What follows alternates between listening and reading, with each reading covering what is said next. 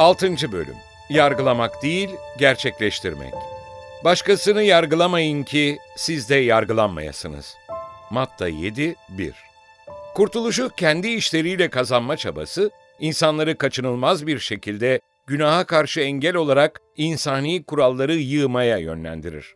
Zira yasayı yerine getirmekte aciz olduklarını gördüklerinde, kendilerini uymaya zorlamak amacıyla kendi kurallarını ve yönetmeliklerini icat edeceklerdir. Tüm bunlar zihni Allah'tan uzaklaştırarak benliğe yönlendirir. Onun sevgisi kalpten yok olur ve bununla birlikte insan kardeşlerine sevgi de ortadan kalkar. Sayısız ayrıntılı kurallarla dolu olan insani bir sistem, savunucularını saptanmış insani standarda ulaşamayan herkesi yargılamaya yönlendirecektir. Bencil ve dar görüşlü eleştiri ortamı asil ve cömert duyguları bastırır ve insanların ben merkezci yargıçlara ve aşağılık casuslara dönüşmelerine neden olur. Ferisiler bu sınıftandı. Dinsel ibadetlerinden çıktıklarında zayıflıklarının bilinciyle tevazu göstermiyor, Allah'ın kendilerine verdiği muazzam ayrıcalıklara minnettar olmuyorlardı. İbadetlerinden ruhsal gururla dolu bir halde çıkıyorlar, ana konuları ise benliğim, benim duygularım, benim bilgim, benim yollarım oluyordu. Kendi başarı düzeyleri başkalarını yargıladıkları standart haline gelmişti. Öz saygınlık cübbelerini giyinerek eleştirmek ve mahkum etmek için yargı kürsüsü kurdular. Halk da büyük ölçüde aynı ruhu paylaşıyordu. Vicdan alanına tecavüz ediyor ve kişiyle Allah arasında kalması gereken konularda birbirlerini yargılıyorlardı. İsa işte bu ruha ve uygulamaya ilişkin olarak başkasını yargılamayın ki siz de yargılanmayasınız dedi. Yani kendinizi standart olarak belirlemeyin. Kendi görüşlerinizi, görev anlayışlarınızı, kutsal yazılara ilişkin yorumlarınızı başkaları için bir ölçüt haline getirip de sizin idealinize uymadıkları takdirde kalbinizde onları mahkum etmeyin. Başka insanların güdülerine ilişkin varsayımlarda bulunup haklarında hüküm vererek onları eleştirmeyin. Belirlenen zamandan önce hiçbir şeyi yargılamayın. Rabbin gelişini bekleyin. O karanlığın gizlediklerini aydınlığa çıkaracak, yüreklerdeki amaçları açığa vuracaktır. 1. Korintliler 4-5 Kalbi okuyamayız. Kendimiz kusurlu olduğumuzdan başkalarını yargılamaya uygun nitelikte değiliz. Sınırlı insanlar yalnızca dış görünüşe dayanarak hüküm verebilir. Her bir can için hüküm verme yetkisi yalnızca gizli eylem kaynaklarını bilen ve şefkatle ve merhametle davranan kişiye aittir. Sen ey başkasını yargılayan insan, kim olursan ol, özrün yoktur. Başkasını yargıladığın konuda kendini mahkum ediyorsun. Çünkü ey yargılayan sen, aynı şeyleri yapıyorsun. Romalılar 2, 1 Böylelikle başka insanları mahkum eden ya da eleştirenler kendi kendilerini suçlu çıkartmaktadırlar. Zira aynı şeyleri kendileri de yapmaktadırlar. Başkalarını mahkum ederken kendi kendileri için hüküm vermektedirler ve Allah bu hükmün adil olduğunu bildirmektedir. O kendi aleyhlerine verdikleri bu hükmü kabul eder. Bu hantal ayaklar hala çamurda durmaksızın gider çiçekleri ezerek. Bu sert ve iyi niyetli elleri sapları ziyersizin bir dostun kalp telleri arasına.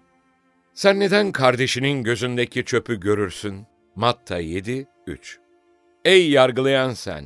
Aynı şeyleri yapıyorsun ifadesi dahi kardeşini eleştirmek ve mahkum etmek için varsayımda bulunan kişinin günahının büyüklüğüne erişemez. İsa, sen neden kardeşinin gözündeki çöpü görürsün de kendi gözündeki merteği fark etmezsin, dedi. Onun sözleri, başka insanların kusurlarını algılamakta gecikmeyenleri tarif etmektedir.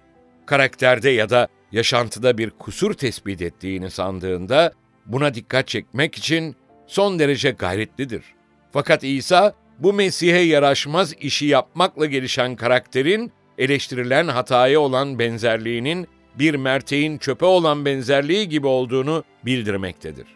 Kişiyi pireyi deve yapmaya yönlendiren şey, onda tahammül ruhunun ve sevginin olmayışıdır.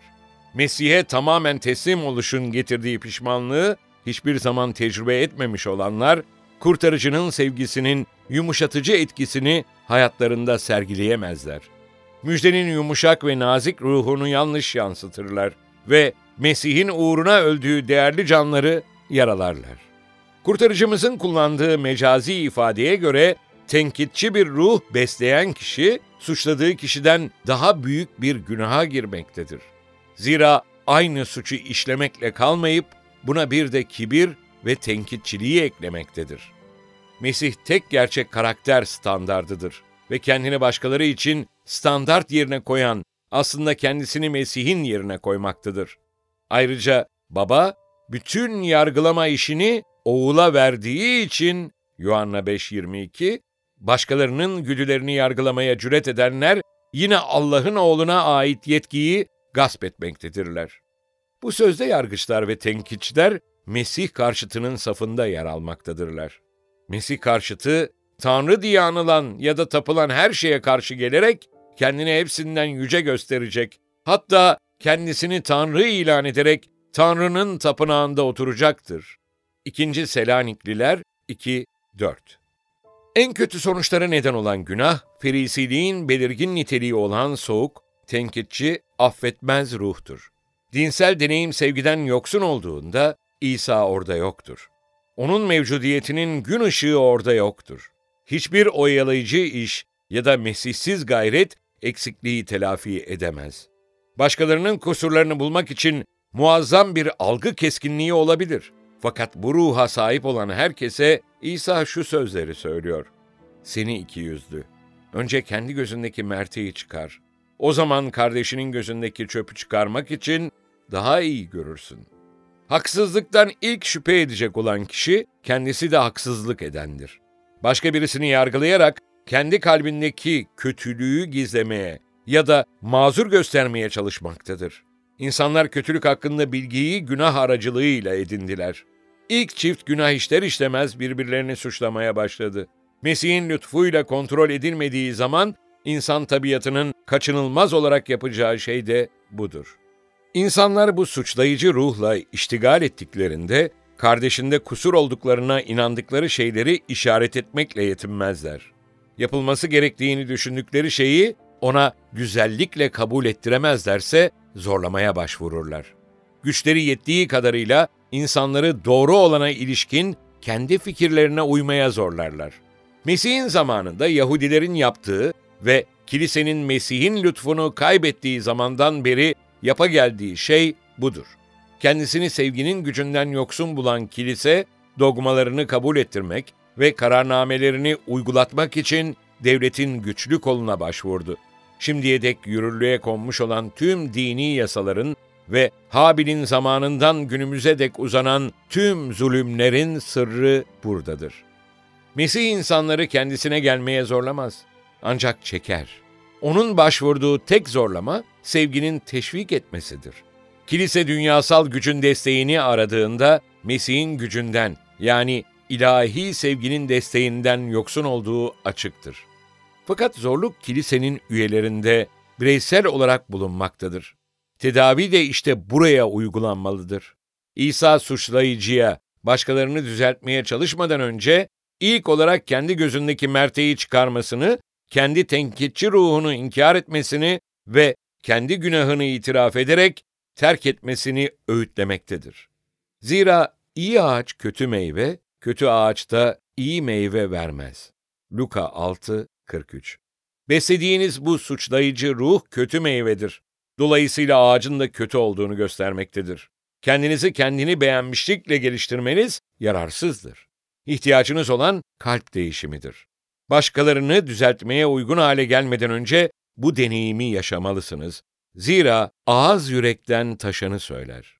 Matta 12, 34 Herhangi bir kişinin hayatında bir kriz olduğunda, buna ilişkin öğüt veya tavsiye vermeye teşebbüs ettiğinizde, sözleriniz yalnızca kendi örnekliğinizin ve ruhunuzun size kazandırdığı iyi etki kadar değer taşıyacaktır. İyilik yapmadan önce iyi olmalısınız. Kendi kalbiniz Mesih'in lütfuyla alçak gönüllü, ince ve müşfik bir hale gelmediği sürece başkalarını dönüştürecek olan bir etki bırakamazsınız. Sizde bu değişim gerçekleştiği zaman başkalarını bereketlemek sizin için gül ağacının hoş kokulu çiçeklerini veya asmanın mor salkımlarını vermesi kadar doğal bir hale gelecektir. Mesih yücelik ümidi olarak içinizdeyse başkalarını izleyerek hatalarını açığa çıkarma isteğiniz olmayacaktır. Hedefiniz suçlamak ve mahkum etmek yerine yardım etmek, bereketlemek ve kurtarmak olacaktır. Hata yapanlarla ilgilenirken ayartılmamak için kendinizi kollayın emrine kulak vereceksiniz. Galatyalılar 6.1 Yanılgıya düştüğünüz pek çok zamanı ve doğru yoldan bir kez ayrıldıktan sonra onu yeniden bulmanın ne kadar zor olduğunu hatırınıza getireceksiniz. Kardeşinizi daha büyük karanlığa itmeyecek fakat acımayla dolu bir kalple ona içinde bulunduğu tehlikeyi anlatacaksınız. Golgota'daki haça sık sık bakarak kendi günahlarının kurtarıcıyı oraya koyduğunu hatırlayan kişi hiçbir zaman kendi suçunun derecesini başkalarıyla karşılaştırarak tahmin etmeye çalışmayacaktır. Başkasına suçlama yöneltmek için yargı kürsüsüne çıkmayacaktır. Golgota'daki haçın gölgesinde yürüyenlerin tarafında tenkitçilik ruhu ya da kendini yüceltme söz konusu olamaz. Hata yapan bir kardeşi kurtarmak için kendi öz saygınlığınızı feda edebileceğinizi, hatta hayatınızı ortaya koyabileceğinizi hissetmediğiniz sürece, kardeşinize yardıma hazır olmak için kendi gözünüzdeki merteği çıkarmış olmazsınız. Ancak bundan sonra ona yaklaşarak kalbine dokunabilirsiniz. Kınama ve tekdir yoluyla hiç kimse yanılgıdan kurtarılabilmiş değildir. Fakat pek çok kişi bu şekilde Mesih'ten uzaklaştırılmış, kalplerini samimi inanca kapamaya yönlendirilmişlerdir. Müşfik bir ruh, yumuşak ve sevecen bir davranış, hata yapanları kurtarabilir ve birçok günahı örtebilir. Mesih'in kendi karakterinizdeki ifşası, ilişki kurduğunuz herkes üzerinde dönüştürücü güce sahip olacaktır. Mesih'in günden güne sizde açığa vurulmasına izin verin. O sizin aracılığınızla kendi sözünün yaratıcı enerjisini ortaya koyacaktır. Başka canları Rabbimiz Allah'ın güzelliğinde baştan yaratmak için müşvik, ikna edici ancak muazzam bir etki. Kutsal olanı köpeklere vermeyin. Matta 7 6. İsa burada günahın esaretinden kaçmak için hiçbir istek duymayan bir sınıftan bahsediyor. Yozlaşmış ve aşağılık olana düşkünlükleriyle doğaları öylesine aşağı bir hale gelmiştir ki kötü olana yapışır ve ondan ayrılmak istemezler. Mesih'in hizmetkarları müjdeyi yalnızca bir tartışma ve alay malzemesi yapmak isteyenlerin kendilerini engellemesine müsaade etmemelidir. Ancak kurtarıcı, göğün değerli gerçeklerini öğrenmeye istekli olan bir cana ne kadar günaha batmış olursa olsun hiçbir zaman aldırmazlık etmedi. Onun sözleri vergi görevlileri ve fahişeler için yeni bir hayatın başlangıcı oldu. Onun kendisinden yedi cin çıkardığı Mecdelli Meryem, kurtarıcının mezarından son ayrılan ve dirildiği gün onun karşıladığı ilk kişi oldu. Müjdenin en kararlı düşmanlarından biri olan Tarsuslu Saul, Mesih'in sadık hizmetkarı Paulus'a dönüştü. Nefret ve küçümseme görünüşü altında, hatta suç ve aşağılanmanın altında Mesih'in lütfunun kurtaracağı ve kurtarıcının tacında bir mücevher olarak parlamasını sağlayacağı bir can gizli olabilir. Dileyin, size verilecek. Arayın, bulacaksınız. Kapıyı çalın, size açılacaktır. Matta 7, 7 Rab inançsızlığa sözlerinin yanlış anlaşılmasına ya da yanlış yorumlanmasına fırsat bırakmamak için üç kez verilen vaadi tekrarlamaktadır. Allah'ı aramak isteyenlerin her şeyi yapmaya gücü yeten kendisine inanmalarını özlemle bekler. Bu nedenle ekler. Çünkü her dileyen alır, arayan bulur, kapı çalana açılır. Rab onun merhametine acıkmanız, onun öğüdünü arzulamanız ve onun sevgisine özlem duymanız dışında hiçbir şart belirtmemektedir. Dileyin, istemek ihtiyacınızın farkında olduğunuzu açıkça ortaya koyar. Ve imanla isterseniz alacaksınız. Rab sözünü vermiştir ve bu söz boşa çıkamaz. Gerçek pişmanlıkla gelirseniz, Rabbin vaat ettiği şeyi isterken küstahlık ettiğinizi düşünmenize gerek yoktur. Mesih'in suretine göre karakterinizi mükemmelleştirebilmeniz için ihtiyacınız olan bereketleri isterken Rab sizin doğrulanacak olan bir vaade göre istediğinize güvence vermektedir. Günahkar olduğunuzu hissetmeniz ve bilmeniz, onun merhametini ve şefkatini istemeniz için geçerli zemindir. Allah'a gelebilmenizin şartı, kutsal olmanız değil. Fakat onun sizi her günahtan temizlemesini ve her fesattan arındırmasını arzulamanızdır. Şimdi ve her zaman yalvarabilmemizi geçerli kılan neden, onu ve onun kurtarıcı gücünü bir zorunluluk haline getiren büyük ihtiyacımız, mutlak çaresiz durumumuzdur. Arayın. Yalnızca onun bereketini değil, onu da arzulayın. Şimdi onunla dost ol da selamete er. Eyüp 22-21 Arayın bulacaksınız. Allah sizi aramaktadır ve sizin ona gelmek için duyduğunuz arzu ancak onun ruhunun çekiminden kaynaklanmaktadır. Bu çekime boyun eğin. Mesih ayartılanların, hata yapanların ve imansızların davasını savunmaktadır. Onları yükselterek kendisiyle birlikteliğe getirmeye çalışmaktadır. Eğer onu ararsan sana kendisini buldurur. 1. Tarihler 28 9 Kapıyı çalın. Allah'a özel davetle geliriz ve o bizi karşılayarak kendi kabul salonuna almak için bekler. İsa'yı izleyen ilk öğrenciler de onunla yaptıkları acele konuşmadan memnun olmamışlardı. Rabbi, nerede oturuyorsun? dediler. Gidip onun nerede oturduğunu gördüler ve o gün onunla kaldılar. Yuhanna 1, 38-39 Böylece Allah'la en yakın ilişkiye ve birlikteliğe kabul ediliriz. Yüceler yücesinin barınağında oturan, her şeye gücü yetenin gölgesinde barınır. Mezmur 91-1 Allah'ın bereketini arzulayan herkes, merhamet kapısını çalarak sağlam güvenceyle beklesin ve şöyle desin. Çünkü sen ey Rab, her dileyen alır, arayan bulur, kapı çalana açılır dedin. İsa kendi sözlerini duymak için bir araya gelenlere baktı ve bu büyük kalabalığın Allah'ın merhametiyle sevgi dolu şefkatini anlayabilmelerini içtenlikle arzuladı. Onların ihtiyacının ve Allah'ın vermeye istekli oluşunun bir örneği olarak onlara dünyevi anne babasından ekmek isteyen aç çocuk benzetmesini sundu. Hanginiz kendisinden ekmek isteyen oğluna taş verir? dedi.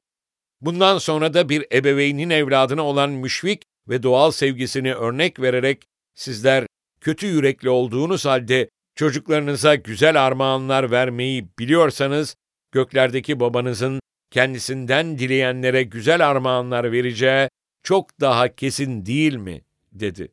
Baba yüreğine sahip hiç kimse aç olup ekmek isteyen çocuğundan yüz çevirmez.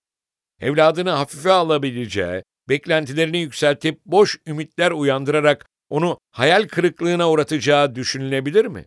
Ona iyi ve sağlıklı yiyecek vaat ederek sonra da taş verebilir mi? Ve Allah'ın kendi evlatlarının yalvarışlarına karşılık vermeyeceğini düşünerek onun adına leke sürülebilir mi? Öyleyse siz insan ve kötü olarak çocuklarınıza güzel armağanlar vermeyi biliyorsanız, gökteki babanın kendisinden dileyenlere kutsal ruhu vereceği çok daha kesin değil mi?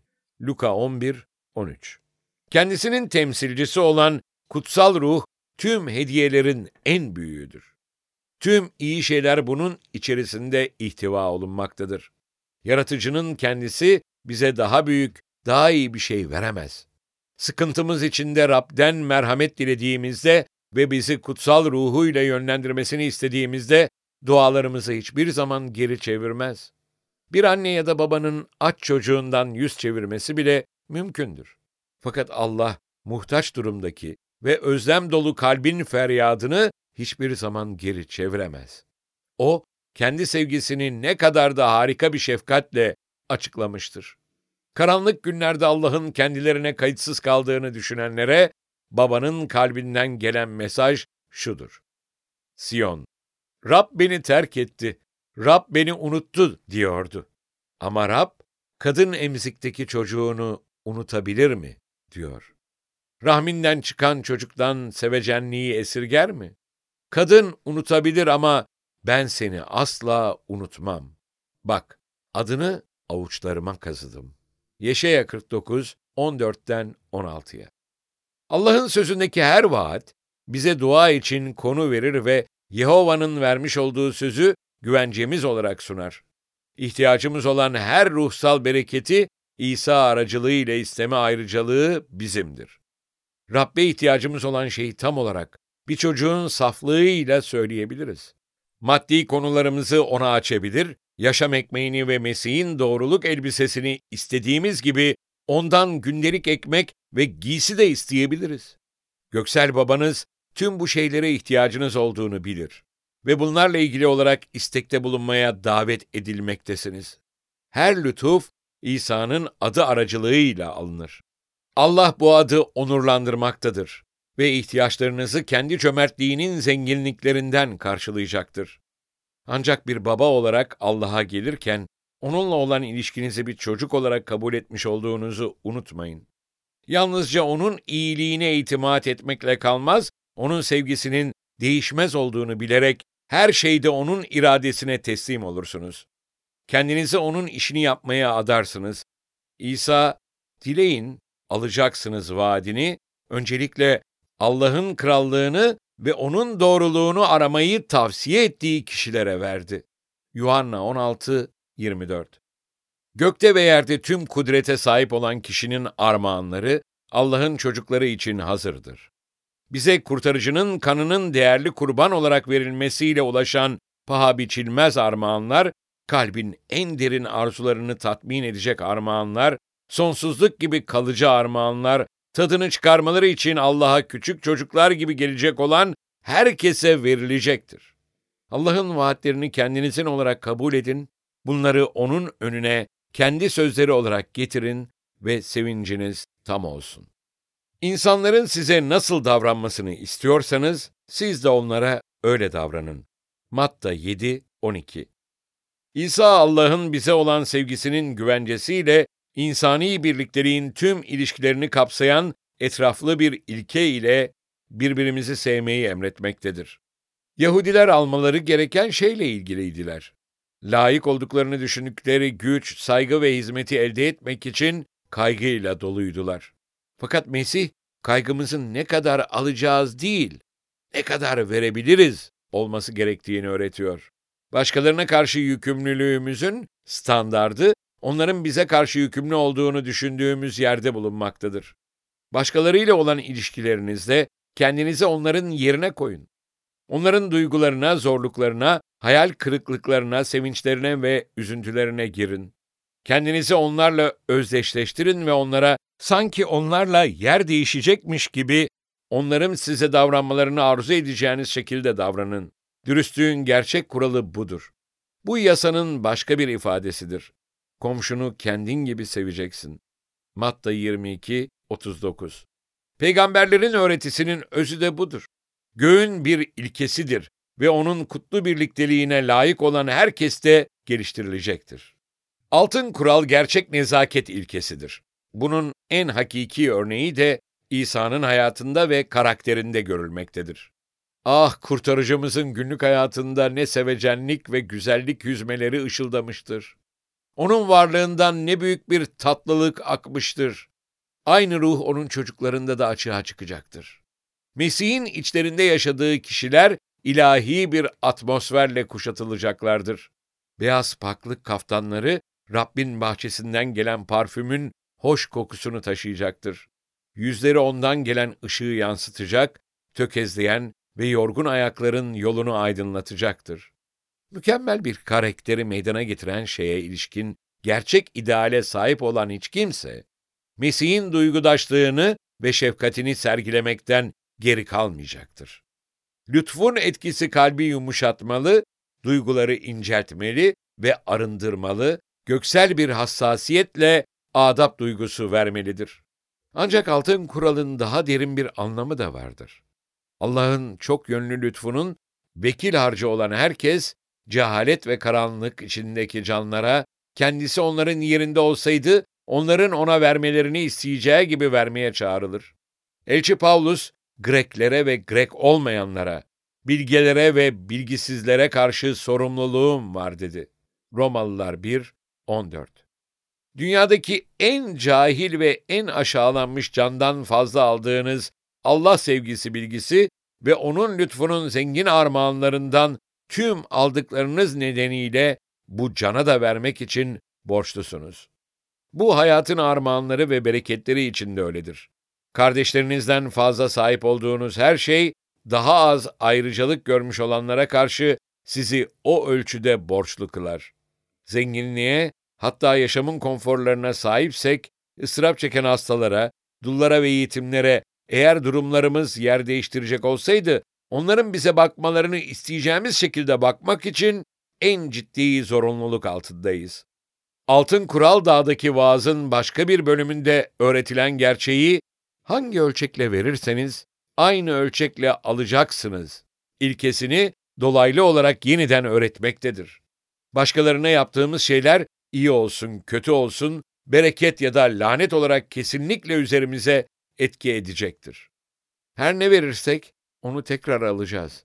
Başkalarına verdiğimiz dünyevi bereketler aynı cinsten geri ödenebilir ve çoğunlukla da böyle olur. Verdiğimiz şey ihtiyaç zamanında çoğunlukla gereksinimimizin dört katı olarak bize geri gelmektedir. Fakat bunun yanı sıra verilen tüm armağanlar, bu hayatta dahi göğün tüm yüceliğinin ve hazinelerinin toplamı olan onun sevgisinin bize daha doluca akmasıyla geri ödenir. Aynı şekilde verilen kötülük de geri döner. İnsanları rahatlıkla mahkum eden ya da heveslerini kıran herkes, deneyimlerinde onları geçirttiği yerlerden kendisi de geçecek, kendisindeki duygudaşlık ve şefkat yoksunluğu nedeniyle onların çektiği sıkıntıları hissedecek. Bu hükmü Allah'ın bize olan sevgisi vermiştir. O, kendi kalplerimizin katılığından nefret etmemizi ve İsa'nın içinde yaşaması için kalbimizi açmamızı sağlamaya çalışır. Böylece kötülükten iyilik çıkar, lanet olarak görünmüş olan şey berekete dönüşür. Altın kuralın standardı Hristiyanlığın gerçek standardıdır.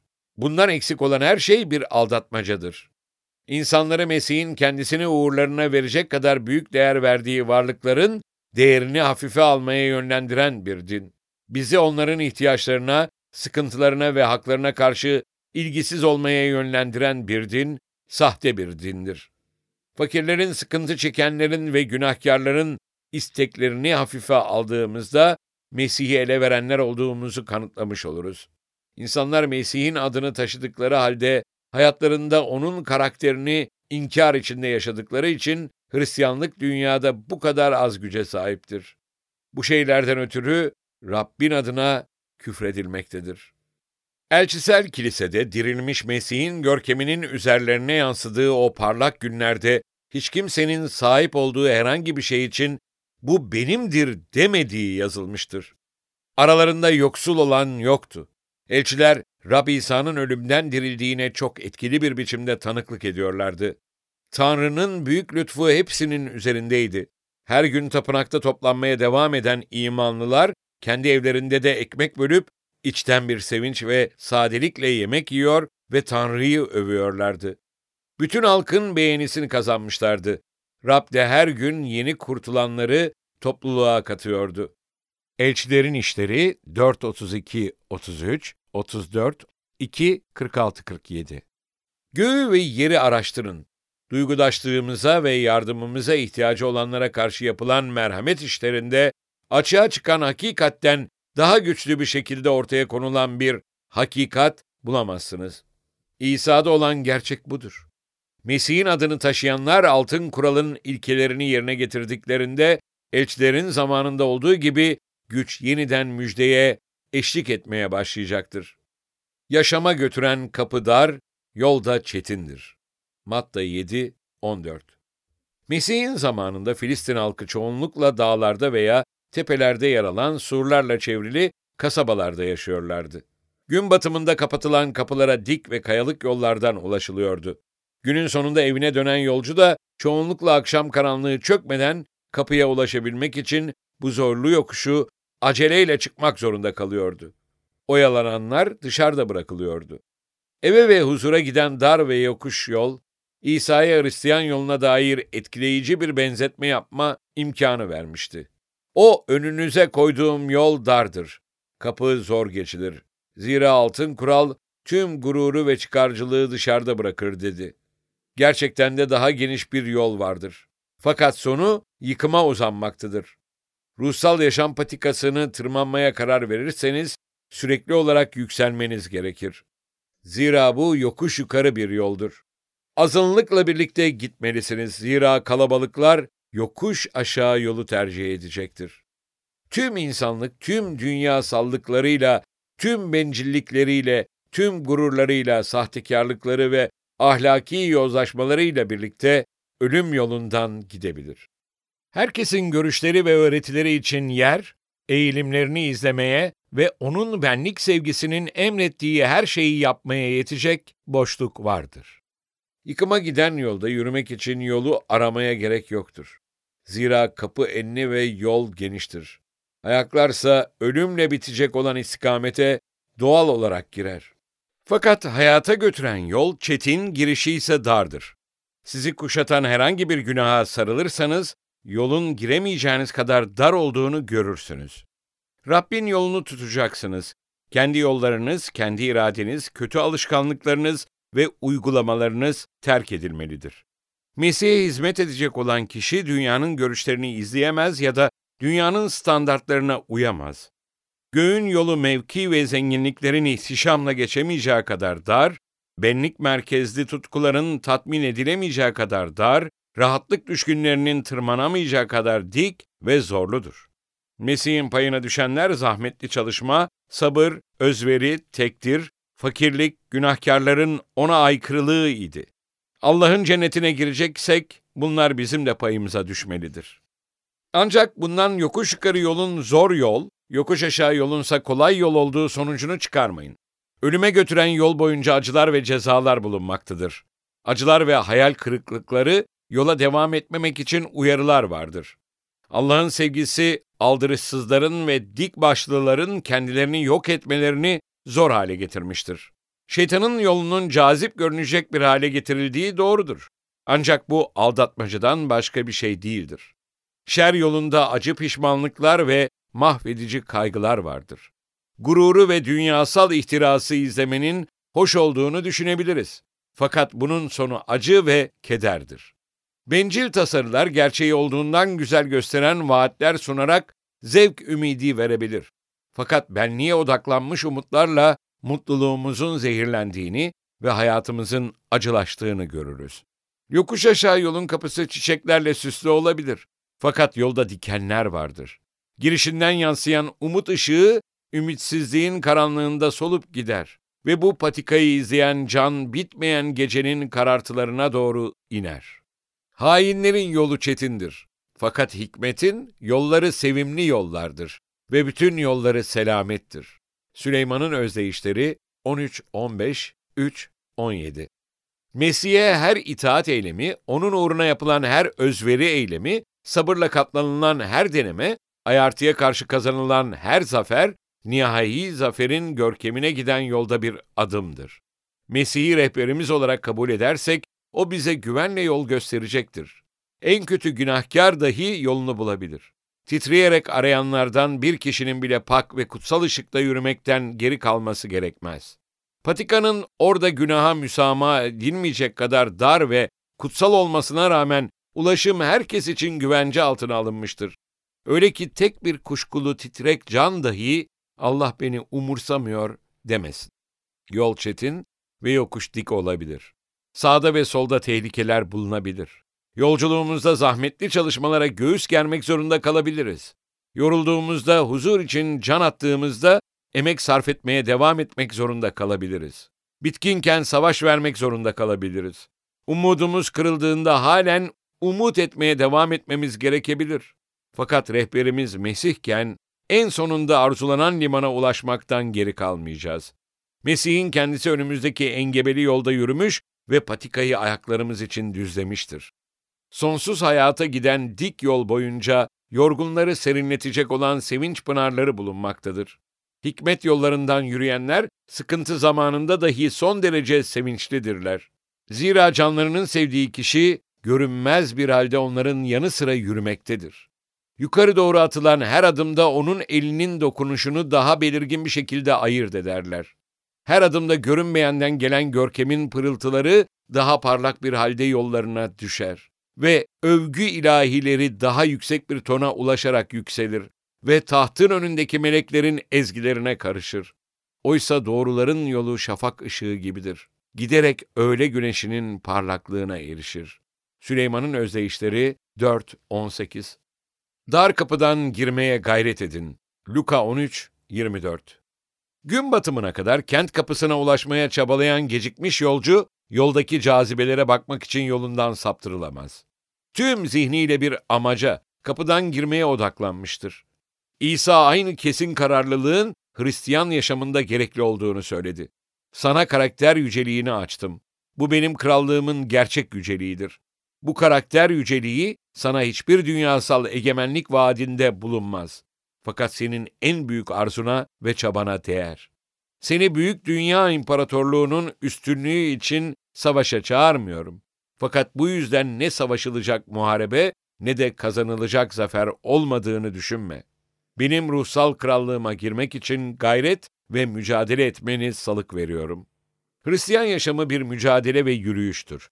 Fakat elde edilecek olan zafer, insan gücüyle kazanılmaz. Çatışma alanı kalptedir. Savaşmak zorunda olduğumuz muharebe, insanın savaştığı en büyük muharebe, benliğin Allah'ın iradesine teslim olması, kalbin sevginin egemenliğine boyun eğmesidir. Kandan ve bedenin arzusundan doğmuş olan eski mizaç, Allah'ın krallığını miras alamaz. Kalıtsal eğilimler, eski alışkanlıklar bırakılmalıdır.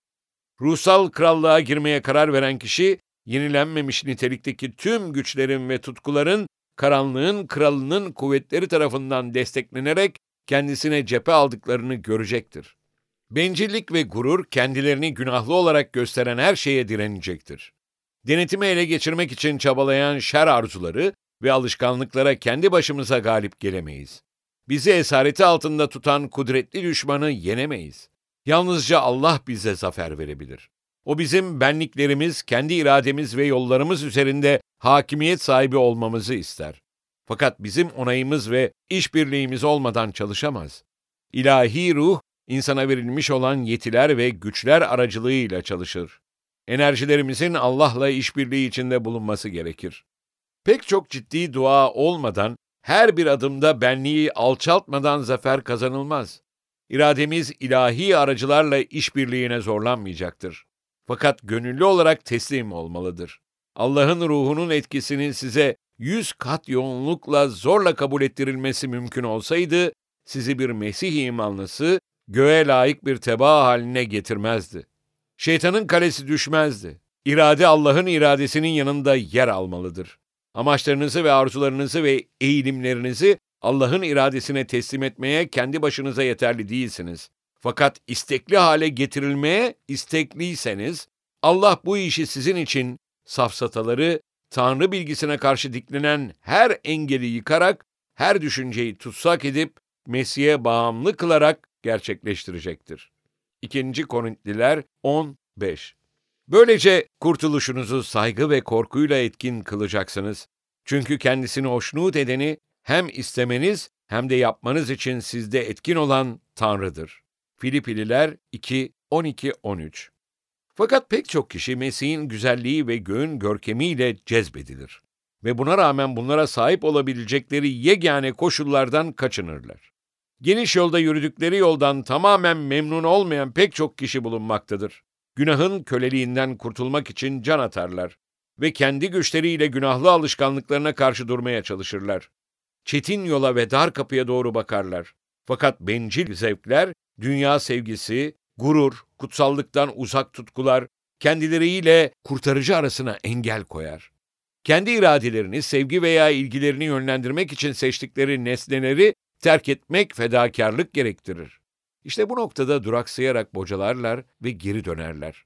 Çok kişi içeri girmek isteyecek ama giremeyecek. Luka 13, 24 İyi olanı arzularlar. Onu elde etmek için biraz çaba gösterirler fakat onu seçmezler. Her şeyin pahasına onu elde etmek için kararlılıkla hedef belirlememişlerdir. Galip geleceksek tek umudumuz kendi irademizi Allah'ın iradesiyle birleştirerek her saat, her gün onunla işbirliği içinde çalışmaktır. Benliğimizi koruyarak Allah'ın krallığına girmemiz mümkün değildir. Eğer kutsallığa erişeceksek, bu benliği inkar ve Mesih'in zihin yapısına sahip olmakla gerçekleşecektir. Gurur ve öz yeterlilik duygusu çarmıha gerilmelidir. Bizden talep edilen ücreti ödemeye istekli miyiz? İrademizin Allah'ın iradesiyle mükemmel olarak uyumlu hale getirilmesine istekli miyiz? Biz istekli olmadığımız sürece Allah'ın dönüştürücü lütfu bizde sergilenemez. Savaşmamız gereken savaş, imanın iyi savaşıdır. Elçi Paulus, bende kudretle etkin olan onun işleyişine göre gayretle çalışıp emek veriyorum, dedi. Koleseliler 1.29 Yakup, hayatının büyük buhranında dua etmek için kenara çekildi. Ezici büyüklükte bir amacı vardı. Karakterin dönüşümünü sağlamaya çalışmak. Fakat Allah'a yalvarmaktayken düşman zannettiği bir kişi elini üzerine koydu ve tüm gece canını kurtarmak için güreşti. Ancak ruhunun hedefi hayati tehlike nedeniyle bile değişikliğe uğramamıştı. Gücü neredeyse tükendiğinde melek ilahi kuvvetini ortaya koydu ve onun dokunuşuyla Yakup mücadele ettiği kişiyi tanıdı. Yaralı ve çaresiz bir halde kurtarıcının göğsü üzerine düşerek bereket diledi. Yolundan dönmemeye ve şefaat duasını kesmemeye kararlıydı. Mesih de kendi verdiği kuvvetime yapışsın da barış etsin benimle. Evet benimle barışsın vaadine göre bu çaresiz ve tövbekar cana dileğini bağışladı. Yeşaya 27.5 Yakup kararlı bir ruhla beni kutsamadıkça seni bırakmam diye yalvardı. Yaratılış 32.26 Bu sebat ruhunu ilham eden, atayla güreşmiş olan kişiydi. Ona zafer veren de oydu ve adını Yakup'tan İsrail'e değiştirerek ona Tanrı'yla insanlarla güreşip yendin dedi. Yaratılış 32-28 Yakup'un kendi gücüyle boşuna kazanmaya çabaladığı güreş, teslimiyet ve sarsılmaz iman yoluyla kazanıldı. Bize dünyaya karşı zafer kazandıran imanımızdır. 1. Yuhanna 5-4 Sahte peygamberlerden sakının. Matta 7-15 Sizi çetin yoldan ve dar kapıdan ayırmaya çalışacak olan yalancılık öğretmenleri ortaya çıkacaktır. Onlardan sakının. Koyun postuna bürünerek gizlenmelerine rağmen içten yırtıcı kurtlardır. İsa, sahte peygamberlerin gerçek olanlardan ayırt edilebileceği bir kıstas verdi. Onları meyvelerinden tanıyacaksınız, dedi. Dikenli bitkilerden üzüm, deve dikenlerinden incir toplanabilir mi? Onları hoş sözlerinden ve abartılı övünmelerinden dolayı doğrulamamız nasihat edilmiyor. Allah'ın sözüne göre değerlendirilmeliler. Şeriate ve şehadete eğer bu söze göre söylemezlerse gerçek onlar için tan ışığı olmaz. Bilgi sözlerinden sapmak içinse eğer ey oğul öğüt dinlemekten vazgeç.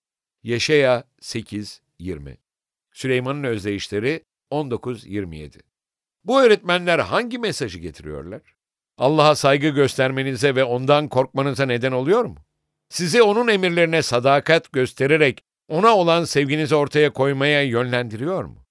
İnsanlar ahlaki yasanın ağırlığını duymazlarsa, Allah'ın hükümlerini küçümserlerse, onun emirlerinin en küçüklerinden birini dahi çiğner ve insanlara öyle yapmayı öğretirlerse, göğün nazarında hiçbir değerleri olmayacaktır. İddialarının temelsiz olduğunu bilebiliriz. Tam olarak karanlığın efendisinin, Allah'ın düşmanının başlattığı işi yapmaktadırlar. Mesih'in adını ikrar eden ve onun rozetini takanların hepsi onun değildir. İsa kendi adıyla öğreti verenlerden pek çoklarının en sonunda yetersiz bulunacaklarını bildirdi. O gün birçokları bana diyecek ki, Ya Rab, Ya Rab, biz senin adınla peygamberlik etmedik mi? Senin adınla cinler kovmadık mı? Senin adınla birçok mucize yapmadık mı? O zaman ben de onlara açıkça, sizi hiç tanımadım. Uzak durun benden, ey kötülük yapanlar, diyeceğim. Matta 7.22-23 Yanılgıda oldukları halde haklı olduklarına inanan kişiler vardır. Mesih'i Rableri olarak ikrar ettikleri ve onun adıyla açıkça harika işler gerçekleştirdikleri halde aslında kanunsuzluk işlemektedirler. Ağızlarıyla çok istekli görünüyorlar fakat yürekleri kötü kazançlarının ardınca gidiyor. Onlara Allah'ın sözünü bildiren kişi, onlar için iyi çalgı çalanın ve sesi güzel olanın çok sevimli türküsü gibidir. Çünkü senin sözlerini dinliyorlar fakat onları yapmıyorlar. Ezekiel 33, 31, 32 Salt bir öğrencilik iddiasının hiçbir değeri yoktur. Canı kurtaran Mesih inancı aslında pek çok kişi tarafından sergilenen şey değildir. İman et, iman et derler. Bu sayede yasayı tutmana gerek kalmaz. Fakat itaate yönlendirmeyen bir iman, kuruntudan başka bir şey değildir. Elçi Yuhanna onu tanıyorum deyip de buyruklarını yerine getirmeyen yalancıdır. Kendisinde gerçek yoktur der. 1. Yuhanna 2-4 Hiç kimse özel lütufların veya mucizevi tezahürlerin, yaptıkları işin ya da savundukları fikirlerin hakikiliğini destekleyen kanıtlar olduğu düşüncesini beslemesin. İnsanlar Allah'ın sözünü hafife alarak konuştuklarında ve izlenimlerini, duygularını ve eylemlerini ilahi standardın üzerine koyduklarında onlarda hiçbir ışık olmadığını anlayabiliriz. Öğrencilik denemesi itaattir. Sevgiye sahip olduğumuza dair iddialarımızın samimiyetinin kanıtı emirlerin tutulmasıdır. Kabul ettiğimiz öğreti kalpteki günahı öldürdüğünde, canı kirlilikten arındırdığında, kutsallığa yaraşır meyveler verdiğinde bunun Allah'ın gerçeği olduğunu anlayabiliriz. Hayırseverlik, nezaket, yumuşak kalplilik ve duygudaşlık hayatlarımızda tezahür ettiğinde, doğruyu yapmanın sevinci kalplerimizde yer ettiğinde, benliği değil de Mesih'i yücelttiğimizde imanımızın doğru düzende olduğunu bilebiliriz. Onun emirlerini tutarsak, onu tanıdığımızı bununla biliriz. 1. Yuhanna 2, 3 Yıkılmaz, çünkü kaya üzerine kurulmuştu. Matta 7, 25 Halk Mesih'in sözleriyle derinden etkileniyordu. Hakikat ilkelerinin ilahi güzelliği onları cezbediyordu. Ve Mesih'in ciddi uyarıları onlara kalpleri araştıran Allah'ın sesi olarak gelmişti. Onun sözleri eski düşüncelerinin ve görüşlerinin temeline darbe indirmişti. Onun öğretisine itaat etmek, tüm düşünce ve eylem alışkanlıklarında bir değişim gerektirecekti. Onları kendi din öğretmenleriyle çatışmaya sokacaktı. Zira hahamların nesillerdir inşa etmekte olduğu yapının tamamen yıkılmasını gerektirecekti. Bu nedenle halkın yürekleri onun sözlerine karşılık vermiş olsa da pek azı bunları hayatın rehberi olarak kabul etmeye hazırdı. İsa dağdaki öğretisini, söylemiş olduğu sözlerin uygulamaya konmasının önemini şaşırtıcı bir canlılıkla ortaya koyan bir örnekle tamamladı. Kurtarıcının çevresini saran kalabalıkta hayatını Celile Gölü civarında geçirmiş olan pek çok kişi vardı. Yamaçta oturmuş Mesih'in sözlerini dinlerken dağlardan gelen akarsuların içlerinden geçerek göle ulaştığı vadileri ve koyakları görebiliyorlardı. Yaz aylarında bu akarsular çoğunlukla tamamen ortadan kayboluyor, yerlerinde kuru ve tozlu bir nehir yatağı bırakıyorlardı. Fakat tepeler üzerinde soğuk fırtınalar patlak verdiğinde nehirler azgın ve öfkeli sellere dönüyor, zaman zaman vadileri kaplayarak karşı konulmaz bir şekilde önlerine çıkan her şeyi sürüklüyorlardı. Böyle durumlarda çoğunlukla köylülerin yeşil ovalarda inşa ettiği ve görünürde tehlikeden uzakta olan barakalar sele kapılıp gidiyorlardı. Fakat tepelerin yüksek yerlerinde kaya üzerine kurulu evler vardı. Bölgenin bazı yerlerinde tamamen kayadan inşa edilmiş olan konutlar bulunuyordu ve bunların çoğu bin yıllık şiddetli fırtınalara dayanmışlardı. Bu evler zahmetli ve zorlu çalışmalarla inşa edilmişlerdi. Ulaşılması kolay yerde değillerdi ve konumları da yeşil ovalardan daha az cazip görünüyordu. Fakat kaya üzerine kurulmuşlardı. Ve rüzgar, sel ve fırtına bunlara boş yere saldırıyordu. İsa onlara söylediği sözleri kabul ederek bunları karakteriyle hayatının temeli haline getirecek olan kişinin kaya üzerindeki bu evleri inşa edenler gibi olduğunu söyledi. Yüzyıllarca önce Yeşaya peygamber şöyle yazmıştı. Tanrımızın sözü sonsuza dek durur. Yeşaya 48 Ve Petrus, dağdaki vaazın verilmesinden çok sonra, Yeşaya'nın sözlerinden alıntı yaparak şunları ekledi. İşte size müjdelenmiş olan söz budur. 1. Petrus 1.25 Allah'ın sözü dünyamızın bildiği tek kalıcı şeydir. Sağlam temeldir. İsa, yer ve gök ortadan kalkacak ama benim sözlerim asla ortadan kalkmayacaktır, dedi. Matta 24, 35 Allah'ın mizacına ilişkin yasanın harika ilkeleri, Mesih'in dağda söylediği sözlerde somut olarak dışa vurulmuştur. Her kim bunlar üzerine inşa ederse, çağların kayası olan Mesih'in üzerine inşa eder. Sözü kabul ettiğimizde Mesih'i kabul etmiş oluruz. Ve yalnızca onun sözlerini bu şekilde kabul edenler, onun üzerine inşa etmektedirler. Hiç kimse atılan temelden, yani İsa Mesih'ten başka bir temel atamaz. 1. Korintliler 3.11 Bu göğün altında insanlara bağışlanmış, bizi kurtarabilecek başka hiçbir ad yoktur. Elçilerin İşleri 4.12 Mesih, söz, Allah'ın vahyi, yani onun karakterinin, onun yasasının, onun sevgisinin, onun hayatının tezahürü üzerine kalıcı olacak bir karakter inşa edebileceğimiz tek temeldir. Mesih'in sözüne itaat ederek, Mesih'in üzerine inşa ederiz. Doğru kişi yalnızca doğruluğu seven değil, fakat doğru olanı yapan kişidir. Kutsallık coşku demek değildir. Her şeyi Allah'a teslim etmenin sonucudur. Göksel babamızın isteğini yapmak demektir. İsrailoğulları vaat edilen ülkenin sınırlarında konakladıklarında onlar için Kenan diyarı hakkında bilgi sahibi olmak ya da Kenan diyarının ezgilerini söylemek yeterli değildi. Yalnızca bunu yapmak, güzel ülkenin üzüm bağlarına ve zeytinliklerine sahip olmalarını sağlamayacaktı. Bunları ancak işgal ederek, şartlara uyarak, Allah'a yaşayan bir imana sahip olarak, onun talimatlarını yerine getirirken, onun vaatlerini kendileri için benimseyerek sahip olabilirlerdi. Din, Mesih'in sözlerinin yerine getirilmesinden meydana gelir. Allah'ın lütfunu kazanmak için değil, fakat hiçbirimiz hak etmediğimiz halde onun sevgi armağanını almış olduğumuz için Mesih insanın kurtuluşunu yalnızca iman ikrarına değil, fakat doğruluk işleriyle tezahür eden imana dayandırır. Mesih'in izleyicilerinden beklenen yalnızca söylemek değil, fakat yapmaktır. Karakter eylem aracılığıyla oluşturulur. Tanrı'nın ruhuyla yönetilenlerin hepsi Tanrı'nın oğullarıdır.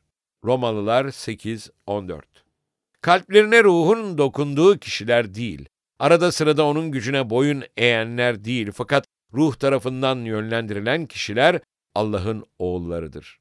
Mesih'in bir izleyicisi olmayı arzu ediyor fakat nasıl başlayacağınızı mı bilmiyorsunuz? Karanlıkta bulunuyor ve ışığı nasıl bulacağınızı mı bilmiyorsunuz? Sahip olduğunuz ışığı izleyin. Allah'ın sözünden ne biliyorsanız buna itaat etmeye yüreğinizi koyun. Onun gücü, onun hayatı, onun sözünde ikamet etmektedir. Sözü imanla kabul ettikçe size itaat etme gücü verecektir. Siz sahip olduğunuz ışığı dikkate aldıkça daha büyük ışık gelecektir. Allah'ın sözü üzerine inşa etmektesiniz ve karakteriniz Mesih'in karakterinin benzerliğinde inşa edilecektir. Gerçek temel olan Mesih diri taştır. Onun yaşamı kendi üzerine bina olunan herkese verilir. Siz de ruhani ev olarak diri taşlar gibi bina olunuyorsunuz. Bütün yapı Rabbe ait kutsal bir tapınak olmak üzere onda kenetlenip yükseliyor. 1. Petrus 2.5, Efesliler 2.21 Taşlar temelle bir olur. Zira hepsinde ortak bir hayat ikamet etmektedir. Bu binayı hiçbir şiddetli fırtına yıkamaz. Zira Allah'ın hayatını paylaşan her şey onunla dayanır. Fakat Allah'ın sözünden başka bir temel üzerine inşa edilen tüm binalar yıkılacaktır. Mesih'in zamanındaki Yahudiler gibi insani fikirler ve görüşler, insan icadı şekiller ve törenler veya Mesih'in lütfundan bağımsız olarak gerçekleştirebileceği herhangi bir iş üzerine inşa eden kişi, karakter yapısını kum zemin üzerine kurmaktadır. Ayartının sert fırtınaları kumdan temeli alıp götürecek, onun evini zamanın sahillerinde bir harabe olarak bırakacaktır. Bu yüzden Egemen Rab diyor ki, adaleti ölçü ipi, doğruluğu çekül yapacağım. Yalanlara dayanan sığınağı dolu süpürüp götürecek. Gizlendiğiniz yerleri sel basacak. Yeşaya 28, 16, 17 Fakat bugün merhamet günahkarı ısrarla geri çağırmaktadır. Varlığım hakkı için diyor egemen Rab, ben kötü kişinin ölümünden sevinç duymam.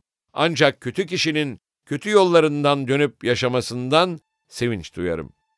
Dönün, kötü yollarınızdan dönün. Niçin öylesiniz? Hezekiel 33:11 Bugün tövbesizlere konuşan ses, sevdiği kente bakarken kalp sızısıyla haykıran kişinin sesidir. Ey Yeruşalim! Peygamberleri öldüren, kendisine gönderilenleri taşlayan Yeruşalim! Tavuğun civcivlerini kanatları altına topladığı gibi ben de kaç kez senin çocuklarını toplamak istedim ama siz istemediniz. Bakın eviniz ıssız bırakılacak. Luka 13, 34-35 İsa, Yeruşalim'de kendisinin lütfunu reddeden ve hor gören dünyanın bir örneğini gördü. O senin için ağlıyordu. Ey inatçı kalp! İsa'nın gözyaşları dağın üzerine döküldüğü zaman dahi Yeruşalim tövbe edebilir ve felaketinden kaçınabilirdi. Kısa bir süre için göğün armağanı yine de onun kabulünü bekledi. Öyleyse ey kalp, Mesih sana derin sevgi tonlarıyla seslenmektedir. İşte kapıda durmuş, kapıyı çalıyorum. Biri sesimi işitir ve kapıyı açarsa onun yanına gireceğim. Ben onunla, o da benimle birlikte yemek yiyeceğiz. Uygun zaman işte şimdidir. Kurtuluş günü işte şimdidir. Vahiy 3.20, 2. Korintliler 6.2 Umudunuzu benlik üzerine kuran sizler, kum üzerine inşa ediyorsunuz. Fakat yaklaşmakta olan yıkımdan kaçınmak için henüz çok geç değil. Fırtına kopmadan önce sağlam temele doğru kaçın.